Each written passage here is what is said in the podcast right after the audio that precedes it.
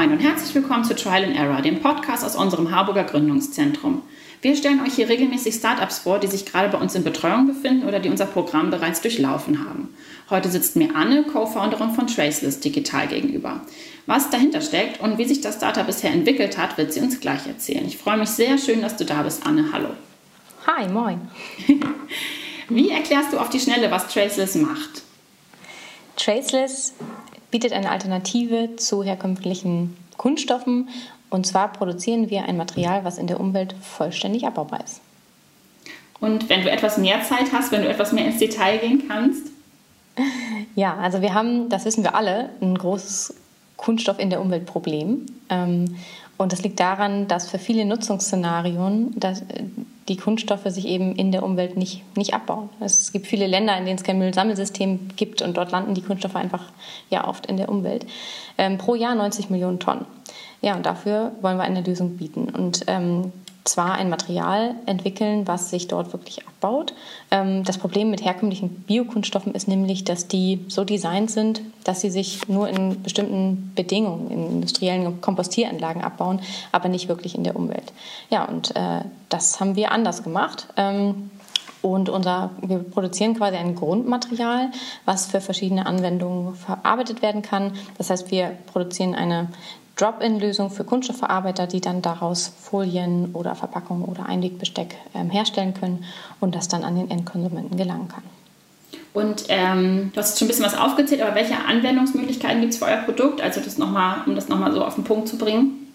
Generell wollen wir äh, in die Anwendungen rein mit dem Material, die leicht in die Umwelt gelangen können. Das sind nun mal vor allen Dingen ähm, Lebensmittelverpackungen oder auch Nicht-Lebensmittelverpackungen, aber auch die berühmten Einwegkunststoffe, also Einwegartikel, ähm, Eislöffel, Strohhalme, die ja jetzt auch ab 1.7. verboten werden. Ne? Dann können wir auf die Papierstrohhalme zurückgreifen, die aber nach 10 Minuten irgendwie so labberig eklig werden.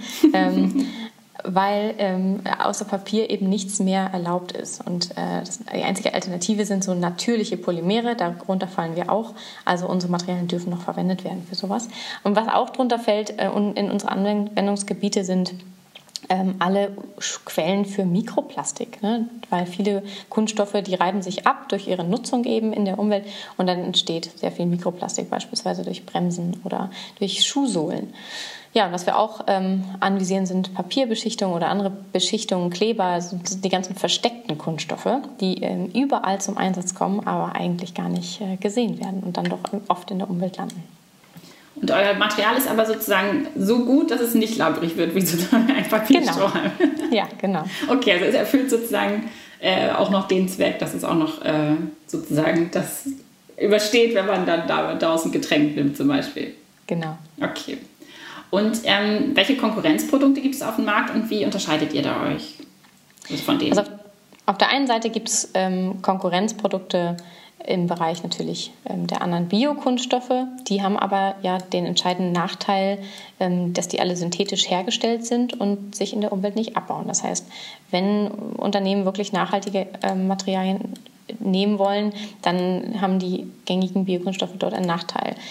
Was wir ja nutzen, sind die Klasse der natürlichen Polymere. Darunter fällt eben auch Papier, Zellophan, ähm, aber auch andere neue Materialien, die jetzt langsam auf den Markt kommen. Das sind auch alles Start-ups oder kleine Unternehmen, ähm, die nach, dem gleichen, ja, nach, nach der gleichen Denkweise ihre Materialien entwickeln. Ähm, da sage ich immer, ähm, im Endeffekt brauchen wir die alle, weil es gibt eben sehr, sehr, sehr viel Bedarf nach solchen neuen Materialien. Was ich noch nicht erwähnt habe, ist, dass wir unsere Basis für unser neuartiges Material ähm, eben auch aus Reststoffen der Agrarindustrie wählen. Also wir nutzen Abfälle der Agrarindustrie, verarbeiten die dann zu unserem Material, unserem natürlichen Polymer ähm, und äh, das machen teilweise auch schon andere Startups. Ähm, aber diese Kombination aus wirklich abbaubar und auch noch Abfälle nehmen und dann auch noch eine sehr gute CO2-Bilanz haben, das ähm, machen schon auch wenige. Aber ich sage immer, ähm, wir, wir brauchen wirklich äh, alle Ideen und alle neuen Materialien, denn im Endeffekt sind die auch alle ein bisschen unterschiedlich. Und wenn man die dann noch kombiniert in bestimmten Produkten, in bestimmten Anwendungen, wenn man zum Beispiel Compounds oder Blends herstellt aus diesen verschiedenen neuen Produkten, haben wir vielleicht noch mal viel bessere äh, Eigenschaften. Also ähm, der Markt ist da noch nicht so, dass ich sagen würde, ähm, wir haben zu viel Konkurrenz. Okay. Was heißt das, was du als letztes gesagt hast? Compounds, Blends, was bedeutet das? Das bedeutet, ähm, wenn man verschiedene Materialien mischt zusammen und die dann mhm. eben ja, ähm, nochmal bessere Eigenschaften haben, weil mhm. die verschiedene Eigenschaften mitbringen. Okay, also ihr könntet euch auch ähm, Zusammenarbeit mit, mit anderen Unternehmen dann vorstellen, genau. wenn das sinnvoll ja. ist. Ja, machen wir beispielsweise schon im Bereich der ähm, Gras, Graspapiere. Es gibt, eine, gibt, ja schon den Ansatz, Papier nicht mehr aus Bäumen herzustellen, weil die eben ja, 70 Jahre brauchen, um nachzuwachsen, sondern aus äh, Grasschnitt. Und äh, da haben wir beispielsweise eine Verpackung entwickelt aus Graspapier mit ähm, unserem Material als Beschichtung, die dann eben ja, gute Eigenschaften hat für, für eine Verpackung. Super. Und ähm, wie hat sich denn so die, ähm, ja, wie ist die ursprüngliche Idee zu Tracers entstanden? Ja, im Prinzip ist die Idee entstanden ähm, im Rahmen der TU, ähm, im Institut für Umwelttechnik. Dort habe ich meine Promotion ähm, geschrieben im Bereich der Bioraffinerie. Da ging es genauso um diese Nutzung der Agrarreststoffe. Ähm, alles, was nicht als Lebensmittel verwendet wird, wird eben oft energetisch oder äh, als Viehfutter verwendet. Und ähm, diese Denkweise ähm, ja, habe ich dann eben auch genommen, um neuartiges Material zu entwickeln. Und wir sind auch jetzt noch ähm, ja, eng verwurzelt mit dem Institut, forschen hier auch noch weiter, ähm, sind natürlich auch noch, noch äh, ja, in der Entwicklung, ähm, sind noch nicht, nicht am Ende angelangt, aber die Idee ist wirklich daraus entstanden, dass wir ähm, ja, Nebenströme oder Reststoffe der Agrarindustrie nehmen und daraus äh, nachhaltige Materialien machen. Und wie war denn der Wechsel von der Forschung ins Startup? Ja, das war auf jeden Fall eine neue Welt. ähm, so ganz ist, äh, muss man sagen, ist der Wechsel ja noch nicht ähm, vollzogen. Also wir sind ja immer noch am Forschen. Ähm, aber das, es ist ganz viel dazugekommen, sagen wir so. Ne? Weil wenn man ein Startup gründet, dann kommt vor allem viel Administratives, viel ähm, ja, äh, Jura-Themen, ähm, Personal, äh, Investoren Förderung natürlich. Es ist ganz viel, mit dem man sich beschäftigt, auch viel, viel, viel Netzwerken und dann natürlich dazu, ähm, sobald man einen Öffentlichkeitsauftritt hat, ähm, die ganzen interessierten Kunden, die einen überrennen. Und damit muss man erstmal klarkommen. Mhm. Wer sind denn eure Kunden und Kundinnen eigentlich? Unsere Kunden sind äh, langfristig gesehen die Kunststoffverarbeiter, die eben unser Material einsetzen als Alternative zu Kunststoffen. Ähm, momentan ist es so, dass wir uns ja noch in der, in der Pilotierungsphase befinden. Das heißt, wir bauen eine Pilotanlage auf zur Produktion dieses Basismaterials und bis wir diese aufgebaut haben, ähm, machen wir erste Prototypprojekte mit den Kunden unserer Kunden. Das bedeutet mit den Eigenmarken, die eben zum Beispiel Lebensmittelproduzenten oder ähm, ja, Händler, die sagen, wir haben hier ein Plastikproblem, unsere Kunden wollen einfach keinen Kunststoff mehr, ähm, wir brauchen was anderes. Die kommen dann zu uns und ähm, wir entwickeln mit denen in ja, kleinen Projekten äh, Prototypen für, ihre Verpackungs-, für ihr Verpackungsproblem oder ihr, ihr Produktproblem, was sie haben. Ja, und gehen wir nochmal so ein bisschen an den Anfang zurück von, ähm, von eurer Start-up-Gründung sozusagen. An was denkst du vor allem, wenn du an die Anfangsphase denkst? Ähm, ja, auf, es war auf jeden Fall äh, eine neue Welt. Äh, was ich vor allem total spannend fand, war, wie viele Menschen ähm, da mitmachen wollten. Also wir haben in kurzer Zeit ein Team ähm, zusammengekriegt, die das ganze erste Jahr unentgeltlich für Traces gearbeitet haben, einfach weil sie so Feuer und Flamme waren für diese Idee und dieses Material. Das war einfach einfach toll. Mhm. Ja, wie habt ihr denn so konkret als Team zusammengefunden?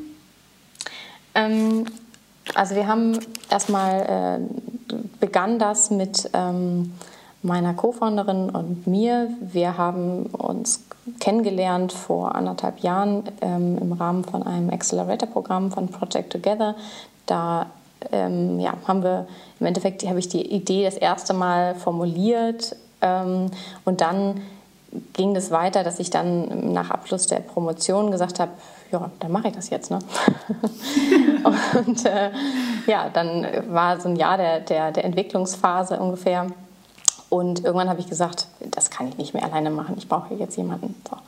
Und dann ähm, kam gleich die Idee, ja, Johanna, das ist auf jeden Fall ähm, jemand mit einer eine sehr, sehr großen Erfahrung im Bereich ähm, der, des Business Developments, kleine Unternehmen groß machen, ist immer ihr äh, Spezialgebiet gewesen.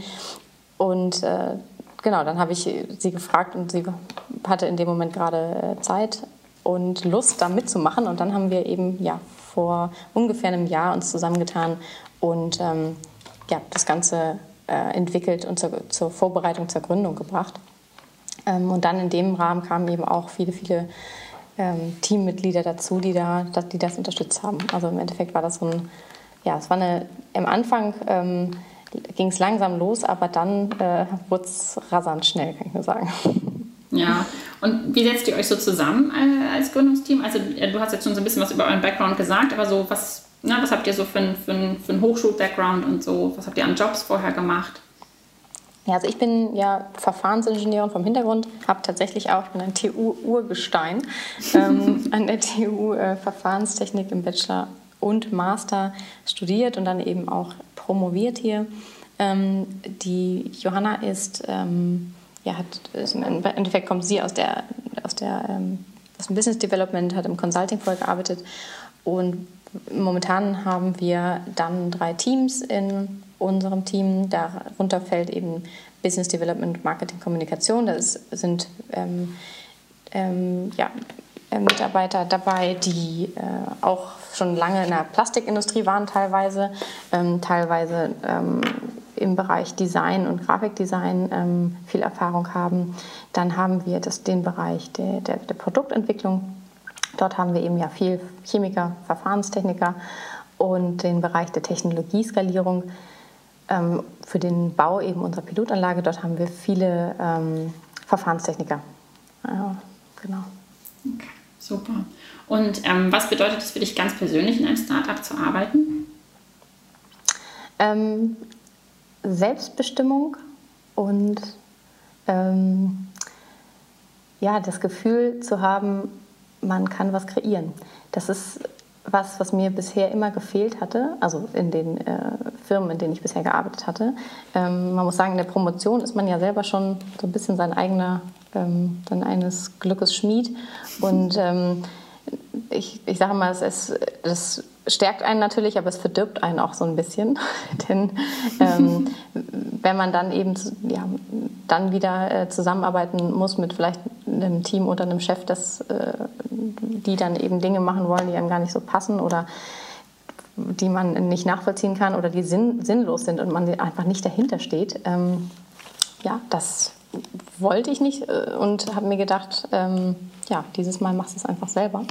Ähm, und habe dann, ja, äh, seit, seit der Gründung, muss ich sagen, ähm, sehr, sehr frei äh, in, in, dem, was man so tut. Also man ist, hat zwar eine Riesenverantwortung und ähm, die Last auf den Schultern wird gefühlt immer, immer, immer größer, das ist klar, aber ähm, die Motivation ist immer noch riesig, weil man macht das Ganze für die Sache und hinter dieser Sache steht man so 150 Prozent.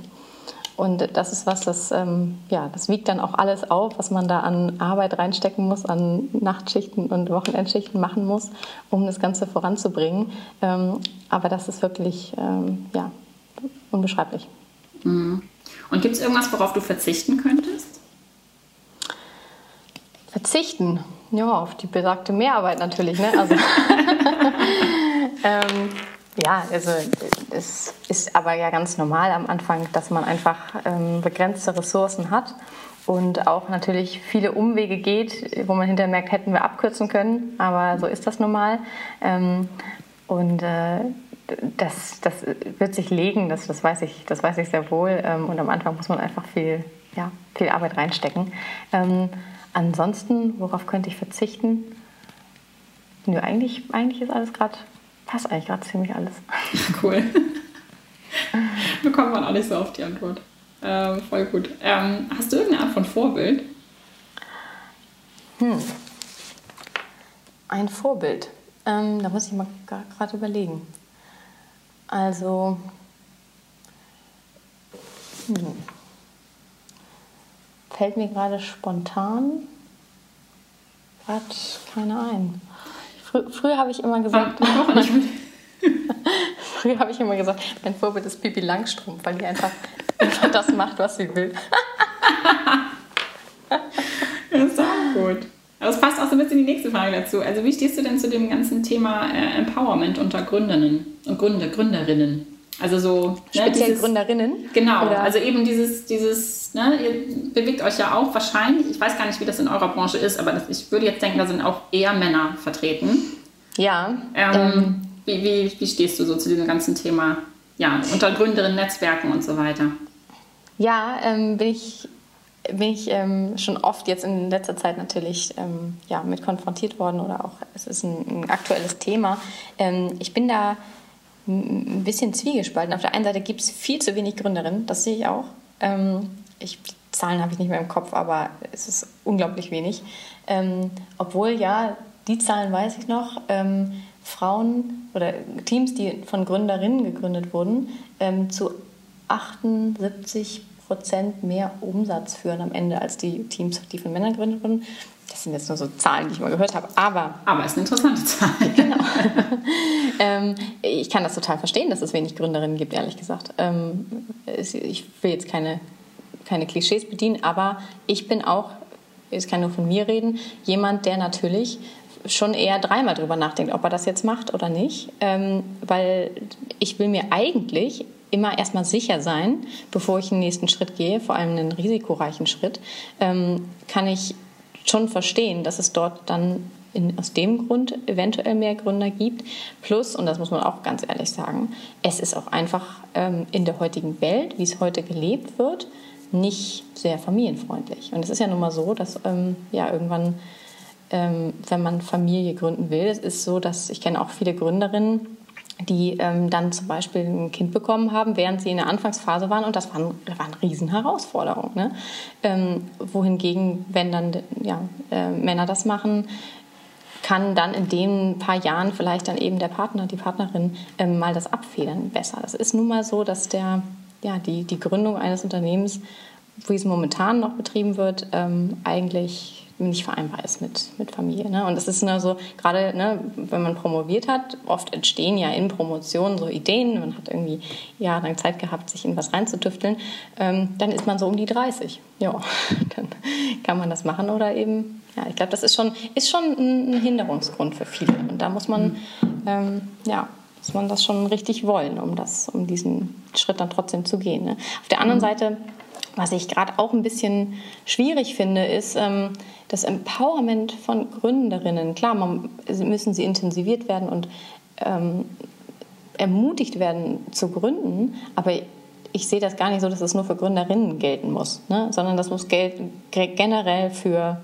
Menschen gelten, sage ich jetzt mal, ähm, sie zu empowern, zu gründen. Weil mhm. es hat für mich schon immer so ein bisschen den Beigeschmack von, kommen wir, wir zum Beispiel verleihen jetzt hier nochmal einen extra Preis ähm, und den gewinnt jetzt eine Frau, weil sie für eine Frau ist. Sowas, das, ehrlich gesagt, bei mir klingt das immer mit. Ich, ich will keinen Preis gewinnen, weil ich eine Frau bin. Ich will auch nicht irgendwie extra nochmal einen leichteren Weg haben, weil ich eine Frau bin. Darum geht es gar nicht. Ne? Mhm. Wenn, wenn Frauen gründen, dann, weil sie eine, eine, gute Idee haben und fertig.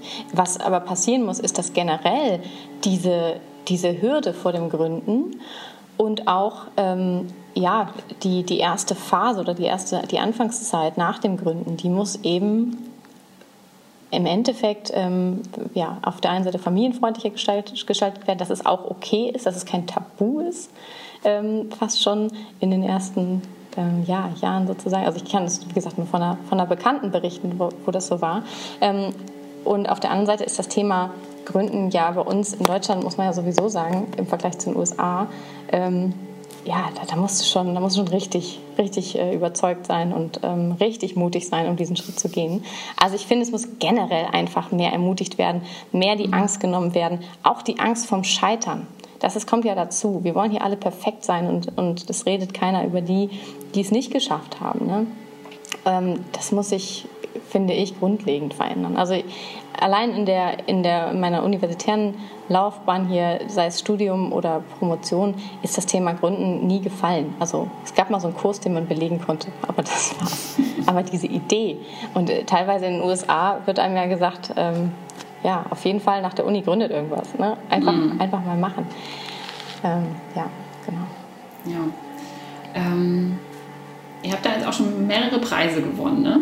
Zuletzt genau. ähm, den Polymer Innovation Award. Mhm. Ähm, was bedeutet das für euch? Gerade der Polymer Innovation Award, der bedeutet für uns ähm, sehr viel, weil wir, äh, weil das der erste ist, der erste technische Preis, sage ich jetzt mal. Ähm, die anderen Preise sind natürlich auch ähm, super cool. Ähm, wir haben ja den äh, Future Hamburg Award, sind wir Zweiter geworden, den äh, Green Alley Award. Die sind äh, natürlich für die Publicity viel, viel, viel besser als der Future Hamburg Award, aber der, äh, Entschuldigung, der, der Biopolymer Innovation Award.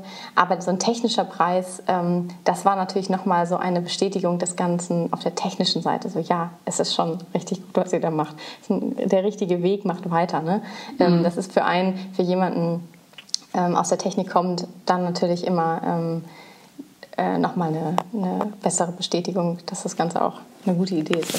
Gerade ne, wie, wie angesprochen, ähm, als Wissenschaftlerin äh, auch immer besonders kritisch. Also wenn es nach mir gehen würde, würde ich gerne erstmal alles im Kämmerchen fertig entwickeln und dann rausgehen. Aber dann hat man wahrscheinlich am Markt vorbei entwickelt. Ähm, ja, also es war, es ist eine tolle, ähm, tolle Wertschätzung des Ganzen. Ja. Und ähm, wie hat sich die Corona-Pandemie auf euer Business und euer Team ausgewirkt? Ähm, ja, also im Endeffekt sind wir ja während Corona gegründet, letztes Jahr September. Und ich würde sagen, wir haben eigentlich nicht viel davon gemerkt, weil wir uns als ähm, Remote-Team gegründet haben und dabei auch geblieben sind. Also wir, wir wohnen teilweise auch in unterschiedlichen Städten und diese Kultur des, der, der, Videokonferenzen und alles eh immer remote abzusprechen, das war von Anfang an drin und ähm, werden wir, glaube ich, auch so, so beibehalten. Ähm, was wir jetzt natürlich merken, ist, dass wir ähm, eine Anlage bauen wollen in diesem Jahr, in dem alle ihren Investitionsstau aufholen wollen. Das heißt, Rohstoffe sind teuer, äh, Lieferzeiten sind irre lang. Das spüren wir natürlich jetzt deutlich. Aber naja, müssen wir durch. Tapfer bleiben. Ähm, hattet ihr als Team schon so den ein oder anderen Moment, so Trial and Error mäßig, ähm, wo ihr gemerkt habt, das funktioniert und das funktioniert nicht und das müssen wir ändern? Ähm, ja, täglich. Klar, also ähm, es ist ja so, dass gerade in dem ähm, Bereich, wenn wir ja, ja, neue Materialien auf den Markt bringen, dann ähm, ist es so, dass ja die Anwendungen super vielfältig sind. Ne? Und ähm, am Anfang ist immer eigentlich alles möglich, bis man denkt, oh, in der Anwendung haben wir hier eine Limitierung. Gut, dann müssen wir hier einen Umweg gehen. Ähm, aber auf der anderen Seite sind auch äh, positive Trial-and-Error-Momente gekommen, in denen wir ein Problem lösen wollten ähm, und dann durch Zufall ein anderes gelöst haben. Also ähm, das, äh, das ist schon auf jeden Fall super spannend. Also gerade in der technischen, technischen Entwicklung und Produktentwicklung passiert das eigentlich täglich, ja. Mhm. Vor, äh, hast du einen super Tipp für andere Gründerinnen?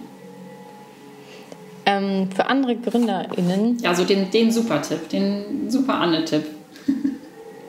den super Anne-Tipp. Also auf der einen Seite würde ich sagen, nicht den Mut verlieren, das sagt man immer so, hahaha.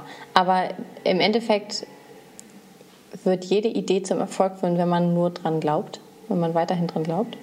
Und das andere ist ähm, ein gutes Team.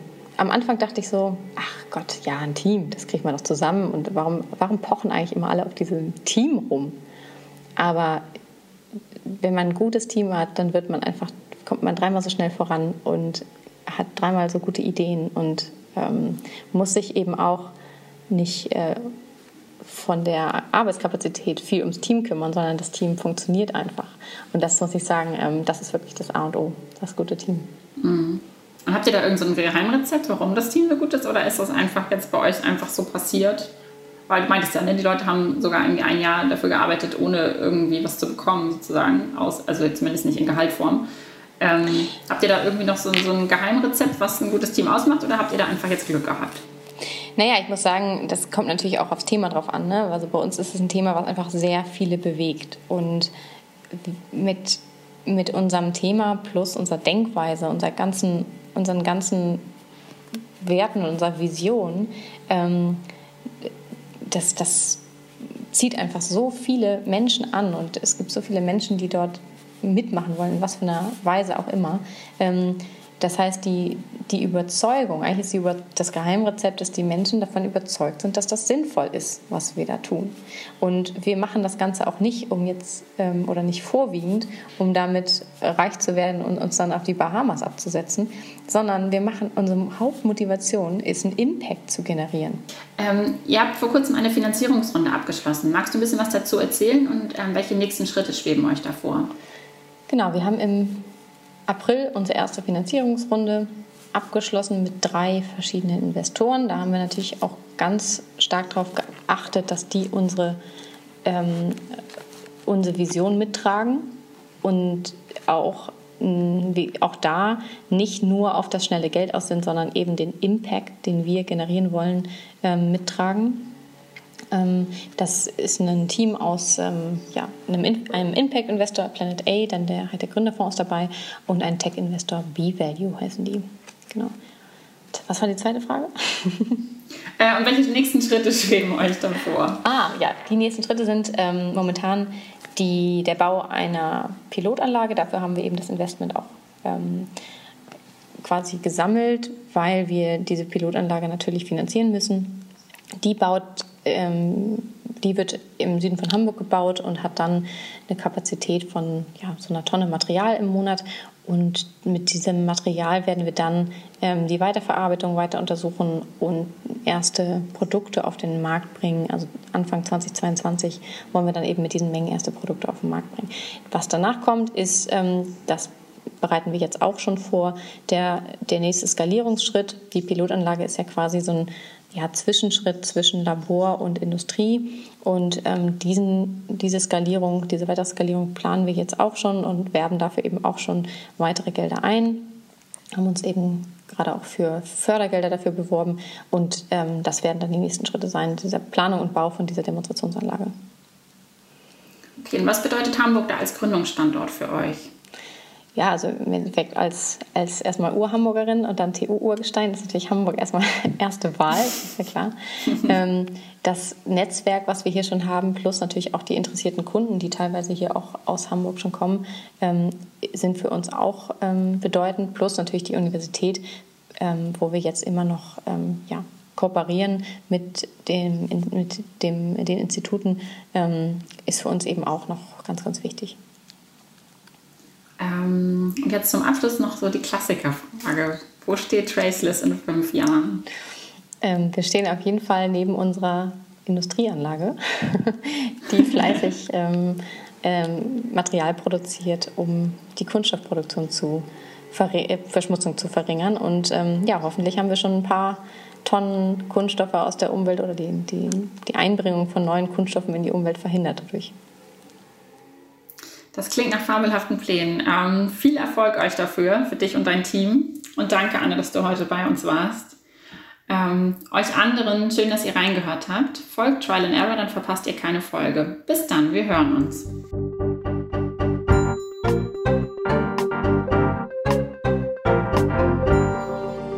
Dieser Podcast wird präsentiert von Be Your Pilot, Hamburg Innovation und Startup Doc.